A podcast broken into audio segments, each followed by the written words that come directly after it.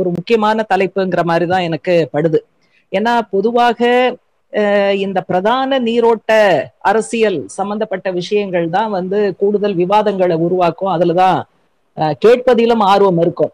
ஆனா இந்த மாதிரியான ஜெண்டர் இஷ்யூஸ் என்று நாம் சொல்லக்கூடிய அப்படிப்பட்ட விஷயங்களை வந்து பொதுவாக பிரதான நீரோட்டத்தோட இணைப்பது கிடையாது.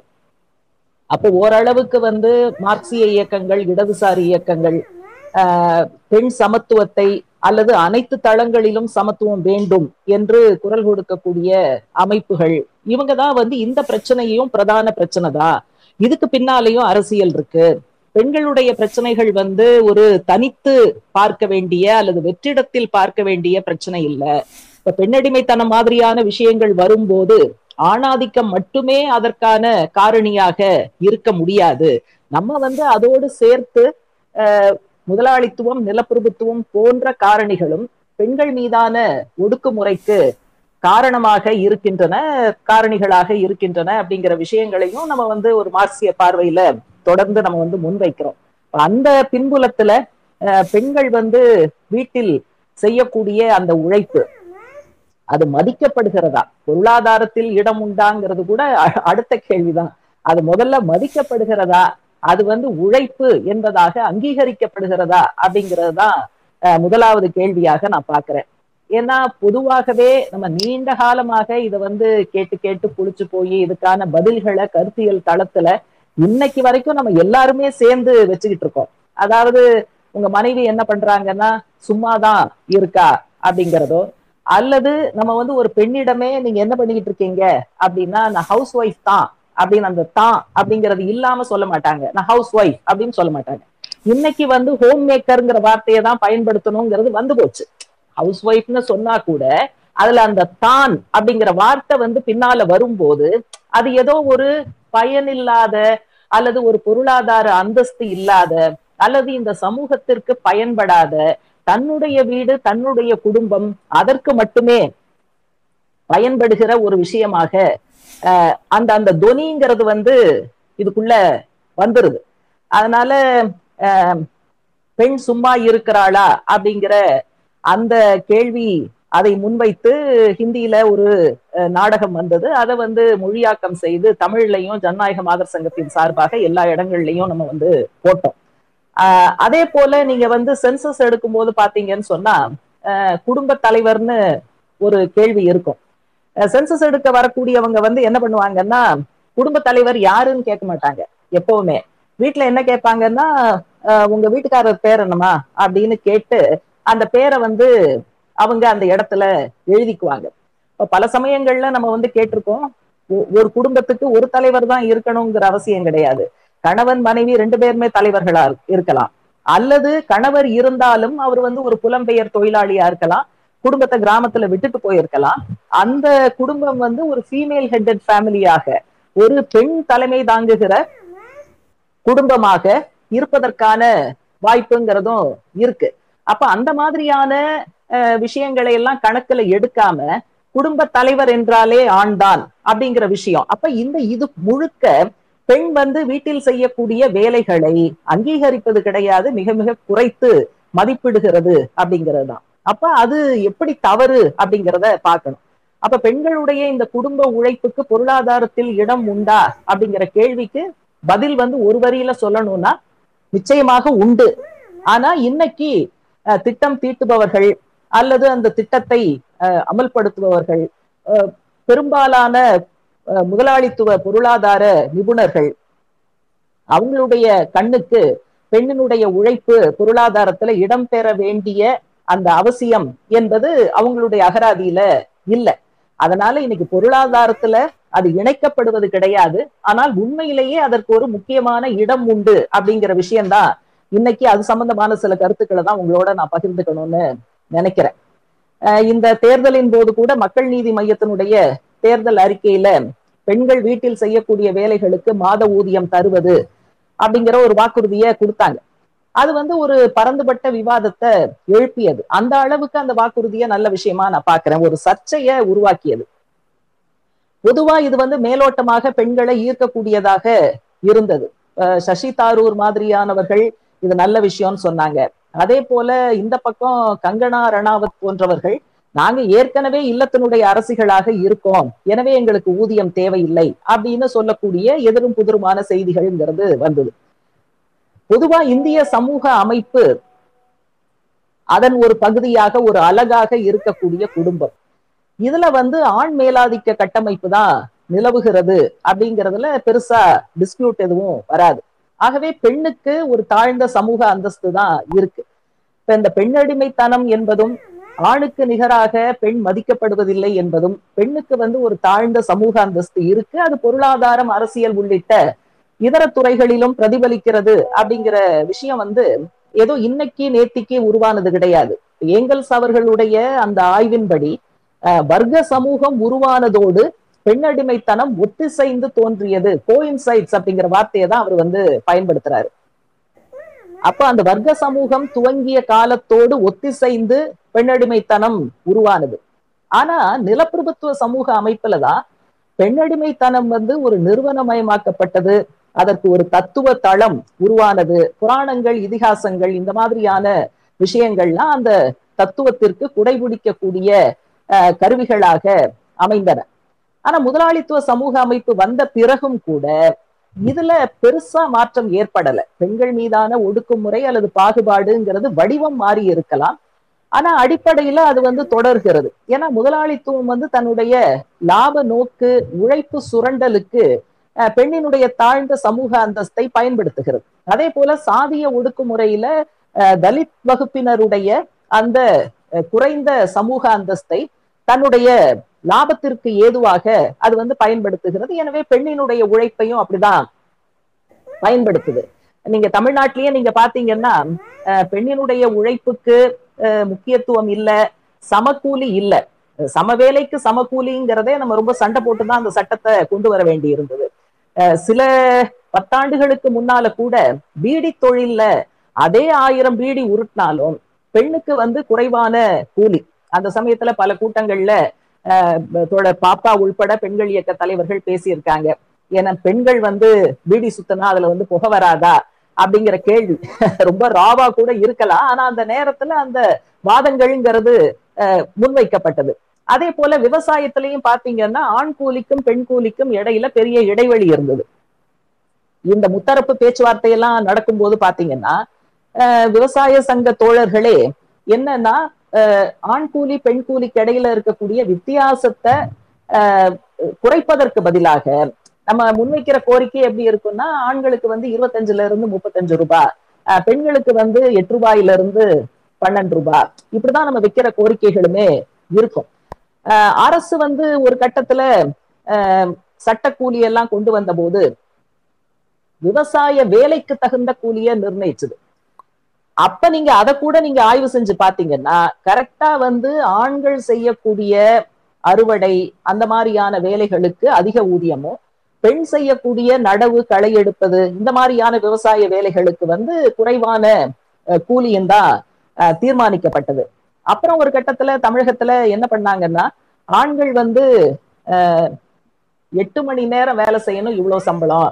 பெண்கள் வந்து ஏழு மணி நேரம் வேலை செய்யணும் எனவே குறைவான சம்பளம் அப்படிங்கிறது கூட தீர்மானிச்சாங்க. இதெல்லாம் வந்து எல்லா காலகட்டங்கள்லயும் களத்திலையும் கருத்தியல் தளத்திலையும் தொடர்ச்சியாக நம்ம இந்த போராட்டங்களை நடத்திக்கிட்டே இருந்தோம். கடைசியாக ஊரக வேலை உறுதி சட்டம் வந்தபோது அதற்கான விதிமுறைகள் உருவாக்கப்பட்ட போதுதான் இடதுசாரிகளுடைய நிர்பந்தத்தால சமக்கூலி என்பது வந்தது.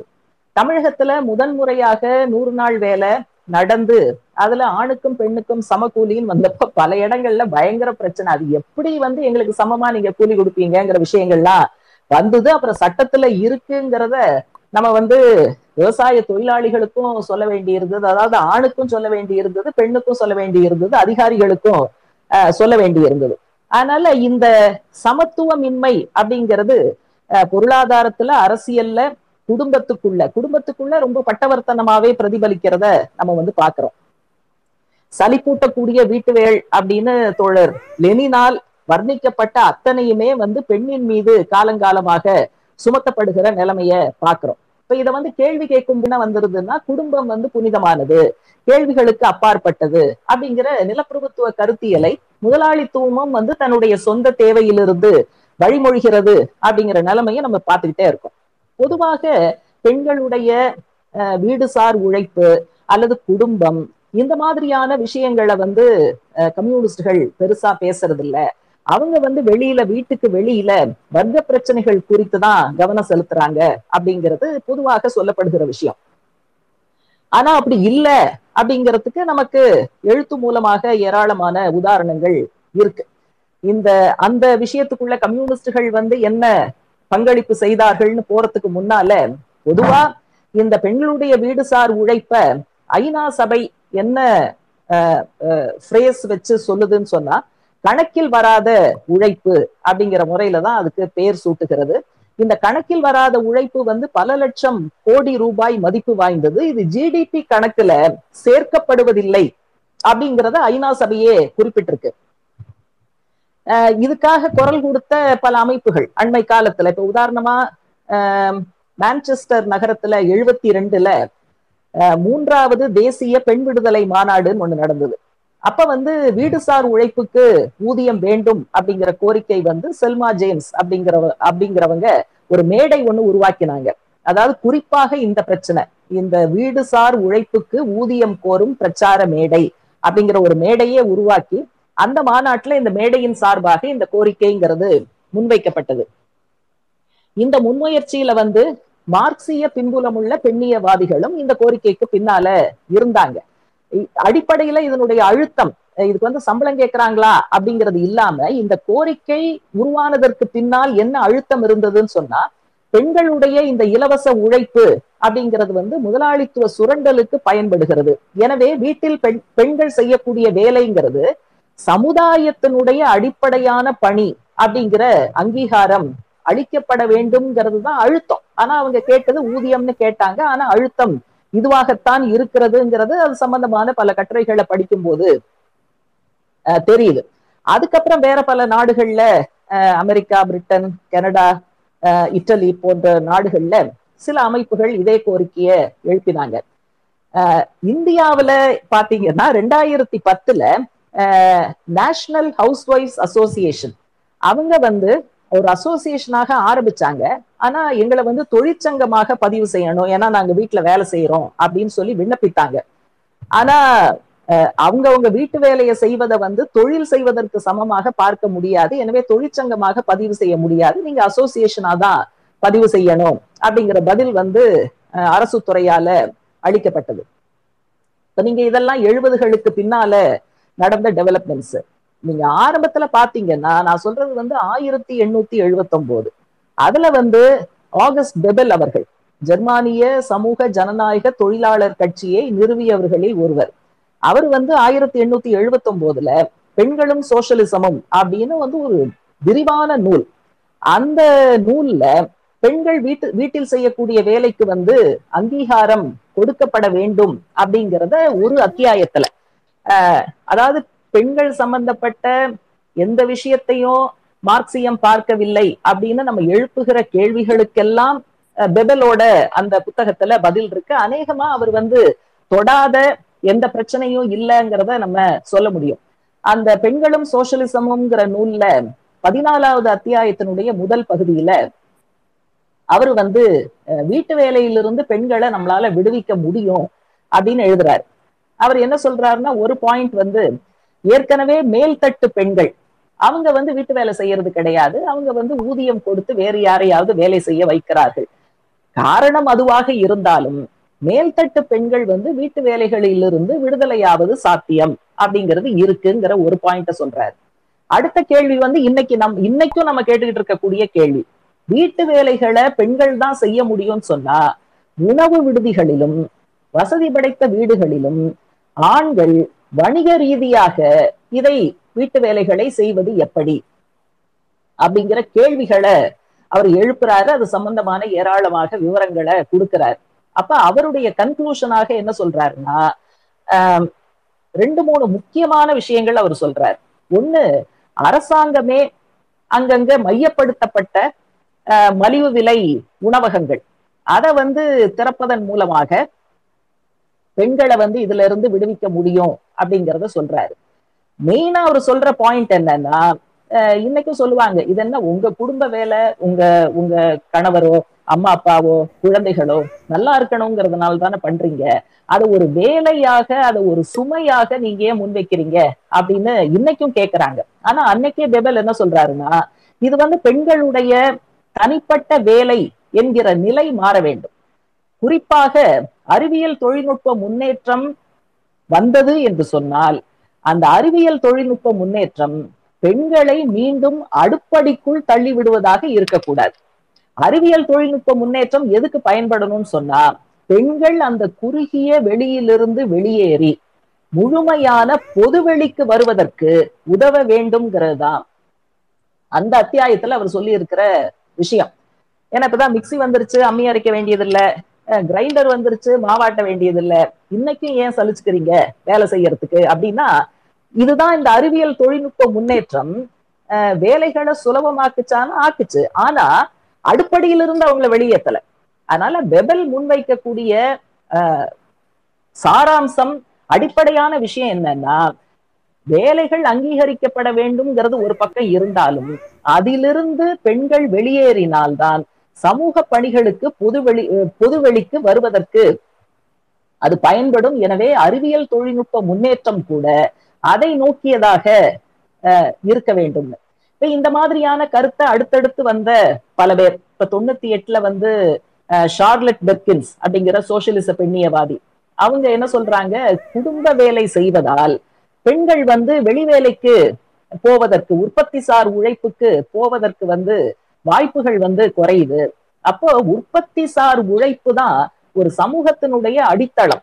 அந்த அடித்தளமான உழைப்பிலிருந்து பெண்களை பிரித்து வீடுங்கிற எல்லைக்குள் இது நிறுத்தி விடுகிறது. எனவே பெண்கள் மீதான ஒடுக்குமுறைக்கு இது காரணமாக இருக்கிறது. எனவே இந்த உழைப்பு மதிப்பு மிக்கதாக அங்கீகரிக்கப்பட்டால்தான் இந்த கண்ணோட்டம் மாறும் அப்படிங்கிறது அவங்க சொல்றாங்க. அதனால பெபலுக்கு பிறகு பல பேர் வந்து இந்த மாதிரியான விஷயங்களை முன்வைக்க ஆரம்பிக்கிறாங்க. இப்ப இது வந்து கம்யூனிஸ்டுகள் வெறுமனே எழுதிட்டு போயிட்டாங்க அறிவுரை சொல்லிட்டு போயிட்டாங்க அப்படிங்கிறது இல்ல. ரஷ்ய புரட்சிக்கு பின்னால சோவியத் யூனியன்ல இந்த பிரச்சனை முன்னுக்கு வந்தது. அதாவது பெண்கள் பெண்களுடைய தோள்களிலிருந்து வீட்டு வேலைகள் அகற்றப்பட வேண்டும்ங்கிறத அன்னைக்கு கட்சிக்குள்ள மிக அழுத்தமாக பேசிய பெண் தலைவர்கள்ல ரெண்டு பேர் வந்து ரொம்ப முக்கியமானவங்க இனேசா அர்மன் அதே மாதிரி அலெக்சாண்ட்ரா கொலந்தாய். இவங்க ரெண்டு பேரும் முக்கியமானவங்க. இவங்க தொடர்ந்து கட்சிக்குள்ள பேசிக்கிட்டே இருந்ததுனால இவங்க முயற்சியால பதினேழுல புரட்சி நடக்குது. ஆயிரத்தி தொள்ளாயிரத்தி பதினேழு பதினெட்டு காலகட்டத்துல கட்சிக்குள்ள பெண்களுக்கான ஒரு தனித்துறை உருவாக்கப்பட்டது. இவங்க ஆர்குமெண்ட் என்னன்னா உற்பத்தியில ஈடுபடுவ ஈடுபடக்கூடியவர்களுடைய உழைப்புக்கு அதாவது வருமானம் ஈட்டுவோரின் உழைப்புக்கு நீங்க எவ்வளவு முக்கியத்துவம் கொடுக்குறீங்களோ அதே முக்கியத்துவம் வந்து ஊதியம் இல்லாத வீடுசார் உழைப்புக்கும் கிடைக்க வேண்டும். குறிப்பா இது வந்து குலந்தாயினுடைய பல எழுத்துக்கள்ல இந்த வாதம்ங்கிறது பிரதிபலிக்கும். அதுக்கு என்ன பண்ணணுங்கிறதையும் அவங்க சொல்றாங்க.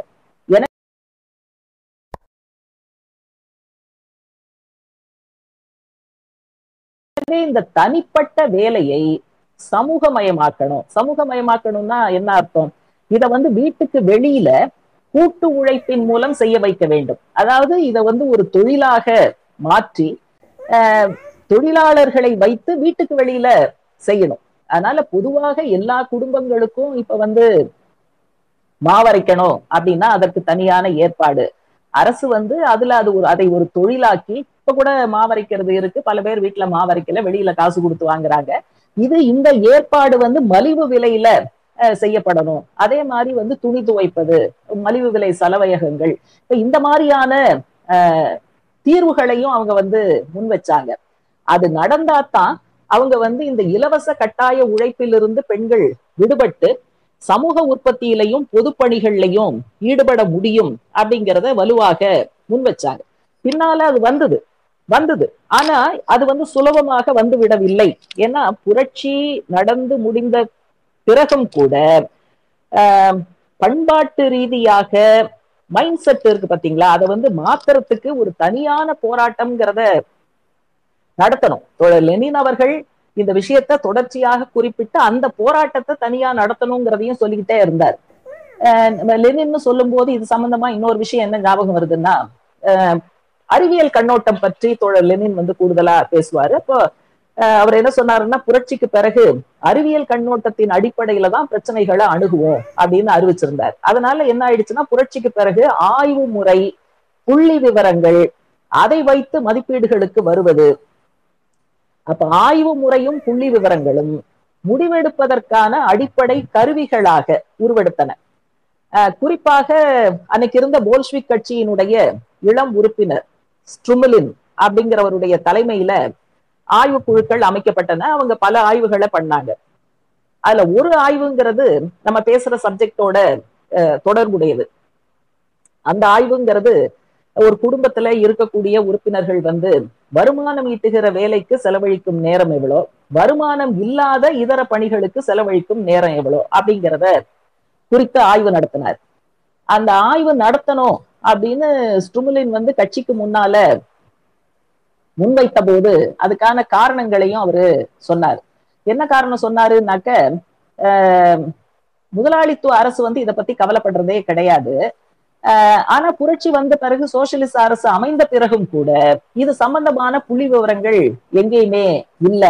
ஆகவே இது சம்பந்தமான ஆய்வை கண்டிப்பாக நடத்தணும் அப்படின்னு அவர் முன் வச்சாரு அன்னைக்கு இருந்த அரசு அதை ஏற்றுக்கொண்டது. அப்ப ஆயிரத்தி தொள்ளாயிரத்தி இருபத்தி ரெண்டுல இருந்து இருபத்தி நாலு ஒரு இரண்டாண்டு காலத்துக்கு மேல நகர்ப்புறம் கிராமப்புறம்.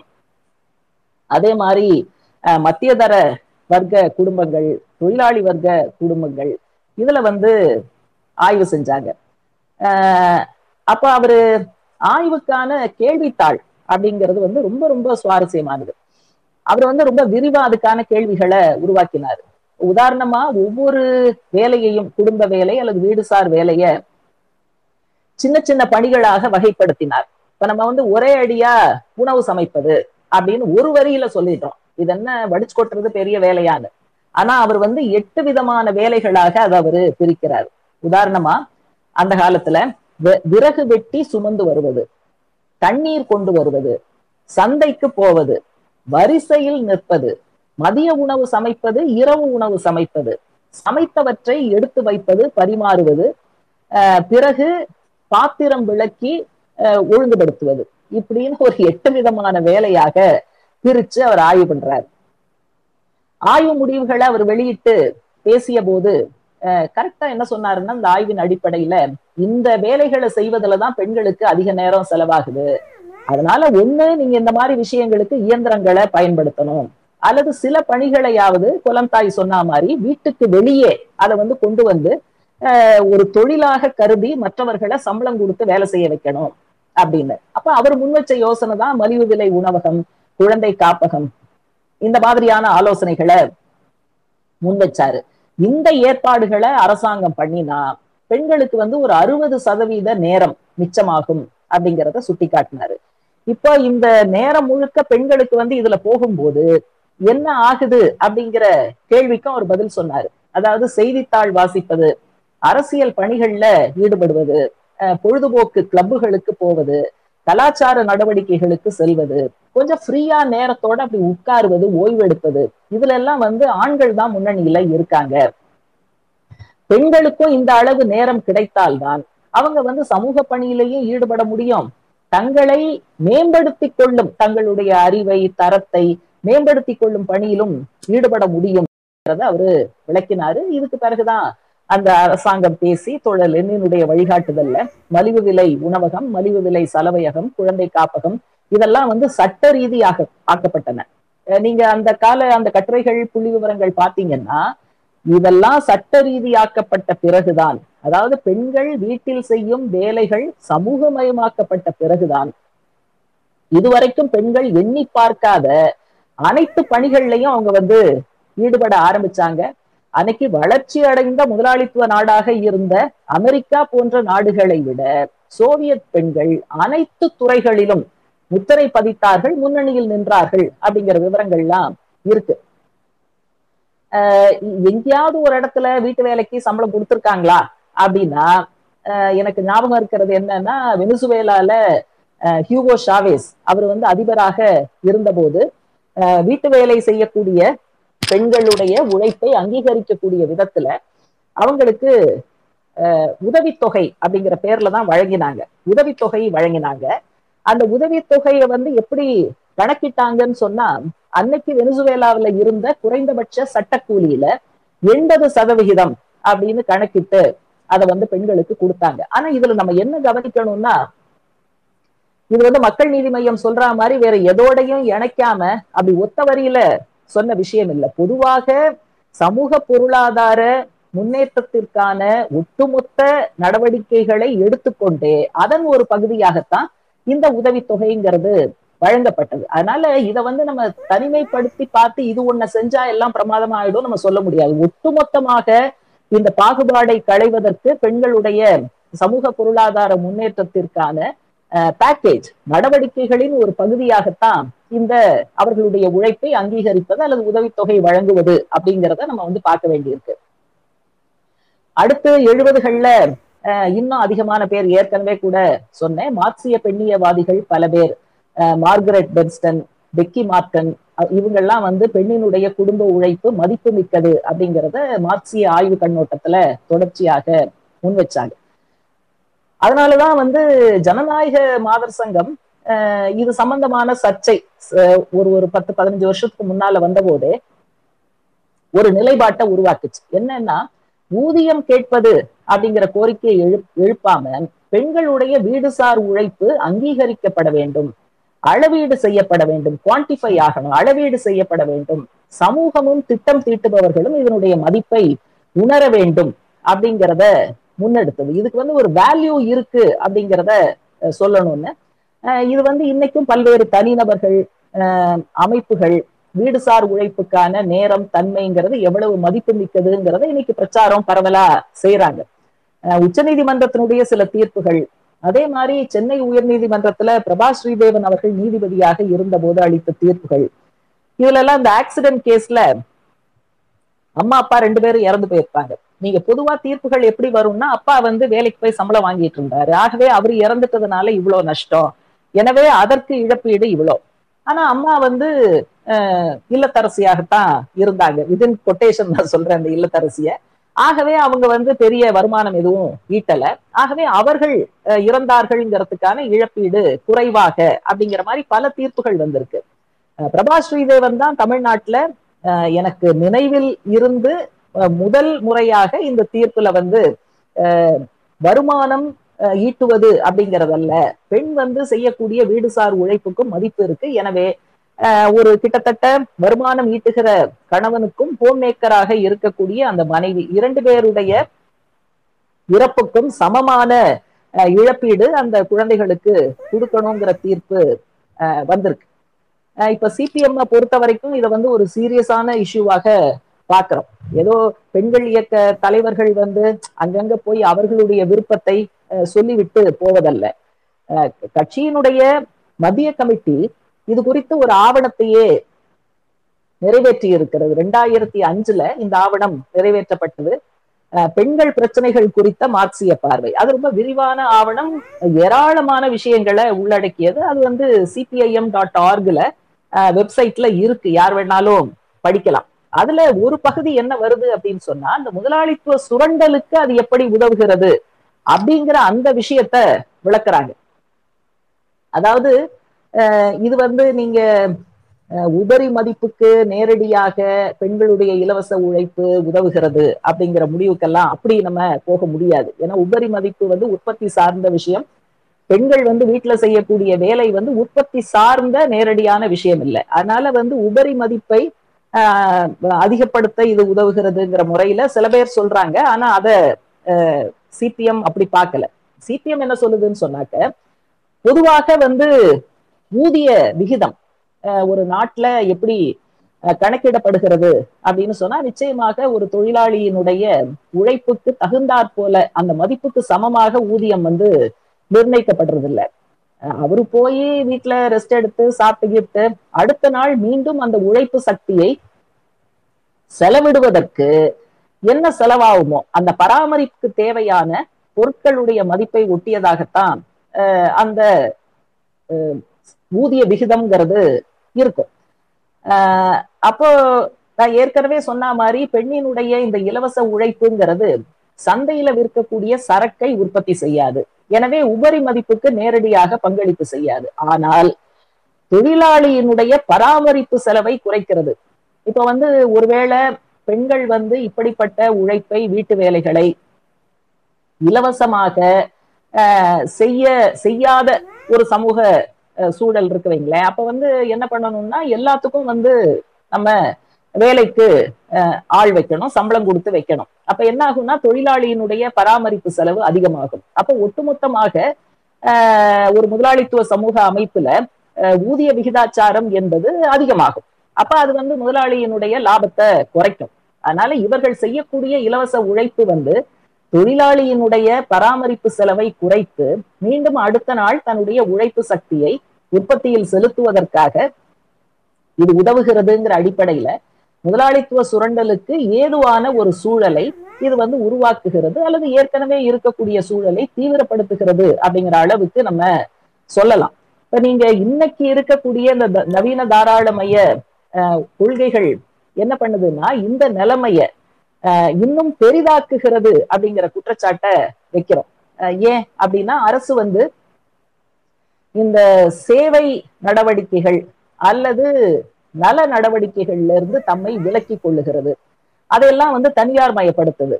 இப்ப வந்து கோயம்புத்தூர்ல இப்ப சமீபத்துல சில வருடங்களுக்கு முன்னால ஒரு வெளிநாட்டு கம்பெனிக்கு குடிநீர் விநியோகத்தை கொடுத்தாங்க.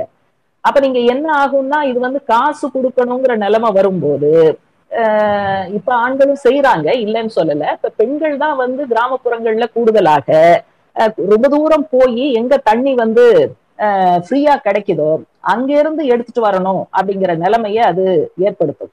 அப்ப தனி எல்லாமே நல நடவடிக்கைகள் சேவை நடவடிக்கைகள் அரசு வந்து மக்களுக்கு கண்டிப்பாக செய்ய வேண்டிய நடவடிக்கைகள் இது எல்லாமே வந்து தனியார் மயமாக்கப்படும் போது அது வந்து பெண்ணினுடைய பாரத்தை கூடுதலாக்குகிறது. இவ்வளவு காசு கொடுக்காம நம்ம என்ன பண்ணலாம்? அப்படிங்கும் போது வீடுசார் உழைப்பு பெண்ணுக்கு அதிகமாகிறது அப்படிங்கிறதையும் நம்ம பாக்குறோம் அதனால சோசியலிச சமூக அமைப்புல தான் நமக்கு தெரிஞ்சு ஒரு இப்படிப்பட்ட சூழல் உருவாகி இருக்கிறது. இதெல்லாம் வந்து மனமாற்றத்தால பெண்களுடைய ஒடுக்குமுறை எல்லாம் ஒழியாதுங்கிறது நமக்கு தெரியும். மனமாற்றம் தேவையான தேவை. ஆனா அதையும் தாண்டி அதற்கான ஒரு மெட்டீரியல் கண்டிஷன் அப்படிப்பட்ட ஒரு புறச்சூழல் ஒரு பௌதீக சூழல்ங்கிறது உருவானாதான் அவங்களுடைய பெண்ணின் மீதான ஒடுக்குமுறை என்பது குறையும் அல்லது அது அகற்றப்படும். அப்ப இந்த அடிப்படையான புரிதலோட தான் பெண்ணினுடைய வீடுசார் உழைப்புக்கான அங்கீகாரத்தை பத்தி நம்ம வந்து பேச வேண்டி இருக்கு பொருளாதாரத்துல ஜிடிபி கணக்கீட்டுல அதை வந்து அந்த உழைப்பினுடைய மதிப்பை இணைக்க வேண்டும் அப்படிங்கிறத கூடுதலாக முன்வைக்க வேண்டி இருக்கு சும்மா இருக்கா? அல்லது வந்து நான் ஹவுஸ் ஒய்ஃப் தான்? அப்படிங்கிற அந்த கண்ணோட்டத்தை மாற்றுவதற்காக கருத்தியல் தளத்திலையும் கூடுதலாக நம்ம வந்து பேச வேண்டி இருக்கு இந்த எட்டு மணி நேர வேலை நேரத்தை வலியுறுத்தி மார்க்ஸ் சொன்ன ஒரு விஷயத்தை சொல்லி முடிக்கலாம்னு நான் பாக்குறேன். எட்டு மணி நேர வேலை நேரத்தை வலியுறுத்தி முதலாம் சர்வதேச தொழிலாளர் மாநாட்டுல கார்ல் மார்க்ஸ் பேச பேசுறாரு. அப்ப வந்து அந்த எட்டு மணி நேரம் தான் வேலை செய்வோம். அன்னைக்கு வந்து பன்னெண்டு மணி நேரம் பதிமூணு மணி நேரம் வேலை நேரம் பதினாறு மணி நேரம் கூட வேலை நேரம் இருந்ததை ஏன் குறைக்க வேண்டும் அப்படிங்கிறதுக்கான வாதங்களை அவர் அந்த மாநாட்டுல முன்வைக்கிறார். அப்ப என்ன சொல்றாருன்னா வேலை நேரம் குறைந்தால்தான் தொழிலாளிகள் வந்து ஓய்வு பொழுதுபோக்கு அரசியல் சமூக செயல்பாடு வெறும் ஓய்வு பொழுதுபோக்குக்கு மட்டும் இல்ல அரசியல் சமூக செயல்பாட்டுக்கும் சேர்த்து தொழிலாளிகளால நேரம் ஒதுக்க முடியும். அப்படிங்கிற காரணத்தை தான் அந்த எட்டு மணி நேர வேலைங்கிறதுக்கான ஒரு முக்கியமான வாதமாக பிரதானமாக முன்வைக்கிறார். அப்ப ஏற்கனவே பெபல் சொன்னதும் இந்த மாநாட்டுல மார்க்ஸ் அவர்கள் பேசியதையும் சோவியத் யூனியன்ல நடந்திருக்கக்கூடிய அந்த விஷயங்களையும் இணைச்சு பார்க்கும்போது இன்னைக்கு நம்ம பேசக்கூடிய பிரச்சனையினுடைய தன்மையோட பொருத்தி பார்க்கும்போது ஒன்னு ரெண்டு விஷயங்களை நம்ம ஒரு ஆலோசனையாக முன்வைக்க முடியும். ஒண்ணு வந்து பெண்ணினுடைய வீடுசார் உழைப்பினுடைய பாரத்தை குறைக்கணும். எப்படி குறைக்கிறது? ஒண்ணு வந்து குடும்ப உறுப்பினர்கள் பகிர்ந்து கொள்வது. இதுல கூட நிறைய வாதங்கள் நடக்கும். இப்ப சில தொழிற்சங்க மாநாடுகள்ல இதை பத்தி பேசும்போது தோழர்கள் வந்து சொல்லுவாங்க தோழர் நான் கூட வந்து என் ஒய்ஃப்க்கு நான் ஹெல்ப் பண்றேன் அப்படிம்பாங்க. அப்ப கூட வந்து ஹெல்ப்புக்கும் ஷேருக்கும் என்ன டிஃபரன்ஸ் இருக்கு? உதவின்னு சொன்னா வீட்டு வேலை செய்யறது மனைவியினுடைய பிரதான கடமை. நீங்க வந்து போனா போகுதுன்னு உதவி செய்யறீங்க வேலைகளை பகிர்வதுன்னு வந்தாத்தான் நீங்க ரெண்டு பேருமே சம பங்காளிகளாக வீட்டு வேலைகளை பகிர்ந்து கொள்கிறீர்கள்னு வரும். அதனால பகிர்வதுங்கிறது தான் கரெக்ட் அப்படிங்கிற அம்சத்தை கூட நம்ம வந்து ஒரு கருத்தியல் போராட்டமாக கருத்தியல் பிரச்சாரமாக நம்ம வந்து முன் வச்சிருக்கோம். அதனால குடும்ப உறுப்பினர்கள் குழந்தையாக இருந்தாலும் பெரியவர்களாக இருந்தாலும் அவரவருக்குரிய வேலையை அவரவருக்கு முடியக்கூடிய வேலையை அனைவரும் பகிர்ந்து செய்ய வேண்டும் அப்படிங்கிற விஷயங்கள் வந்து ஏதோ குடும்பத்துல மட்டும் பேசுறது கிடையாது. ஒட்டுமொத்தமாக அரசாங்கம் மதம் சார்ந்த நிறுவனங்கள் கலாச்சார அமைப்புகள் எல்லாமே அவங்க டிஸ்கோர்ஸ்ல பேசக்கூடிய விஷயங்கள்ல இதை வந்து கொண்டு வரணும். பாட புத்தகத்துல இது சம்பந்தமான கருத்துக்கள் அழுத்தமாக இடம்பெறணும். அப்பதான் வேலைகளை பகிர்ந்து செய்வதுதான் இயல்பானது அப்படிங்கிற ஒரு மனப்பாங்குங்கிறது மக்கள் மத்தியில வரும். அடுத்து வந்து அரசு பகிர முடியும். பார்க்காம இருப்பதன் மூலமாக இவர்களுடைய பெண்களுடைய இந்த உழைப்பினுடைய பாரத்தை அவங்க வந்து குறைக்க முடியும். அல்லது இந்த மலிவு விலை உணவகங்கள் சலவையகங்கள் குழந்தை தரமான குழந்தை காப்பகம். இன்னைக்கும் குழந்தை காப்பகம் இருக்கு. ஆனா ஒரு நல்ல காசு கொடுத்தாதான் தரமான இது இருக்குங்கிற நிலைமை வருது. அப்ப இதையெல்லாம் இலவசமாக அரசாங்கம் செய்தால் நிச்சயமாக பெண்களுடைய அந்த பாரம்ங்கிறது குறையும். அப்ப இது நடந்ததுன்னு சொன்னா பெண்கள் வந்து கூடுதலாக ஓய்வெடுக்க முடியும் பொழுதுபோக்குல பங்கேற்க முடியும். அரசியல் சமூக செயல்பாட்டுக்கு நேரம் ஒதுக்க முடியும். இன்னைக்கு நம்ம எல்லாம் அந்த மாதிரியான இயக்கங்கள்ல இருக்கக்கூடியவங்க தான் அரசியல் கட்சியில இருக்கோம் அல்லது முற்போக்கு இயக்கங்கள்ல இருக்கும். இதுல வந்து பெண் தோழர்கள் வேலை செய்வதுங்கிறது எவ்வளவு சிரமம். ஒரு ரெண்டு நாள் வெளியூர் போகணும்னா மொத்தமா சமைச்சு ஃப்ரிட்ஜ்ல எடுத்து வச்சு ஒரு நூறு முறை வீட்டுல இருக்கிறவங்ககிட்ட இங்க வச்சிருக்கேன் எடுத்துக்கோ அங்க வச்சிருக்கேன் எடுத்துக்கோங்கிறது. கூட்டத்துல வந்து உட்கார்ந்தாலும் போனை பண்ணி இங்க வச்சிருந்தேன் எடுத்துக்கிட்டியா? அதை சுட வச்சு சாப்பிட்டியா? அப்படிங்கிற இந்த விஷயங்கள்லாம் இருந்தா வர்ற இடத்துல கூட்டத்தை எப்படி கவனிக்க முடியும்? அல்லது மைண்ட் அப்ளை பண்ணி விஷயங்களை எப்படி பார்க்க முடியும்? அதனால இது வந்து இந்த மாதிரியான மதிப்பீடுகள்ல ஆணையும் பெண்ணையும் ஒன்னாவே பார்க்க முடியாது. ஆணுக்கான பொதுவா சொல்றேன் சில குடும்பங்கள்ல ஆண்கள் நல்ல வேலை பார்க்கிறாங்க சமமாக பார்க்கிறார்கள் கூடுதலாக பார்க்கிறார்கள். அதெல்லாம் வந்து இன்னமும் விதிவிலக்குகளாகத்தான் இருக்கு. சின்ன மாற்றங்கள் வந்திருக்குங்கிறத நான் ஒத்துக்கிறேன். ஆனா அடிப்படையில பெரும்பாலான பெண்கள் தலையில தான் இந்த வேலைகள்ங்கிறது விழுது. அப்ப என்ன ஆகுதுன்னா அரசியல் சமூக செயல்பாட்டுக்கு நேரம் ஒதுக்க முடியல. மைண்ட் அப்ளை பண்ணி ஒரு விவாதத்துல இறங்க முடியல. படிப்பதற்கான நேரம் இல்லை. எல்லாரும் சொல்லுவாங்க நீங்க வந்து படி படிங்கிறீங்க. எல்லா வேலையும் முடிச்சுட்டு ராத்திரி பத்து மணிக்கு புஸ்தகத்தை எடுத்து வச்சா தூக்கம் தான் வருது. இதுல அவங்கள நம்ம எப்படி குறை சொல்ல முடியும்? அப்படிப்பட்ட ஒரு சமூக சூழலை குடும்ப சூழலை ஏற்படுத்தி கொடுக்காத அந்த நிலைமையத்தான் நம்ம வந்து குறை சொல்ல முடியும். அதனால அரசியல் சமூக செயல்பாடு ஓய்வு பிடித்த வேலையை செய்வது இதெல்லாம் வந்து அதாவது உரிமைங்கிறது வந்து பிடித்த வேலையை செய்வது மட்டுமல்ல பிடிக்காத வேலையை செய்யாமல் இருப்பதும் சுதந்திரத்தினுடைய ஒரு பகுதி தான் உரிமையினுடைய ஒரு பகுதி தான் அதெல்லாம் வந்து பெண்களுக்கு அந்த லக்ஸுரி எல்லாம் இல்ல அப்படிங்கிறது நமக்கு தெரியும். ஆகவே குடும்ப உறுப்பினர்கள் பகிர்ந்து கொள்ள வேண்டும். அரசு இப்படிப்பட்ட முறையில பகிர்ந்து கொள்ள வேண்டும். அப்பதான் வந்து இந்த பாரம் என்பது குறையும். இப்ப வந்து வீட்டு வேலை அடிப்படை சமூக பணி. சமூகத்திற்கு உதவக்கூடிய பணி என்பது முக்கியமாக முன்னுக்கு வரணும். ஏற்கனவே சொன்னதை போல பொருளாதாரத்துல அதற்கு ஒரு இடம் வேண்டும். ஜிடிபி கணக்கிடும் போது இதனுடைய மதிப்பும் பெண்களுடைய வீடுசார் உழைப்பினுடைய மதிப்பும் இணைத்து கொள்ளப்பட வேண்டும். இது வந்து பரவலாக விவாதிக்கப்பட வேண்டிய ஒரு விஷயம். பல்வேறு கட்சிகளுடைய தேர்தல் அறிக்கைகள்ல இந்த வீடுசார் உழைப்பு மதிக்கப்படும் அங்கீகரிக்கப்படும் அளவீடு செய்யப்பட்டு ஜிடிபி கணக்குல எடுக்கப்படும் அப்படிங்கிற வாக்குறுதிகள்லாம் இடம்பெற்றால் செய்யறாங்களோ இல்லையோ அது வந்து நல்ல ஆரோக்கியமான விவாதத்திற்கு முதல் படியாக அமையும். அப்படிங்கிறத சொல்லி வாய்ப்புக்கு நன்றி சொல்லி நிறைவு செய்யும்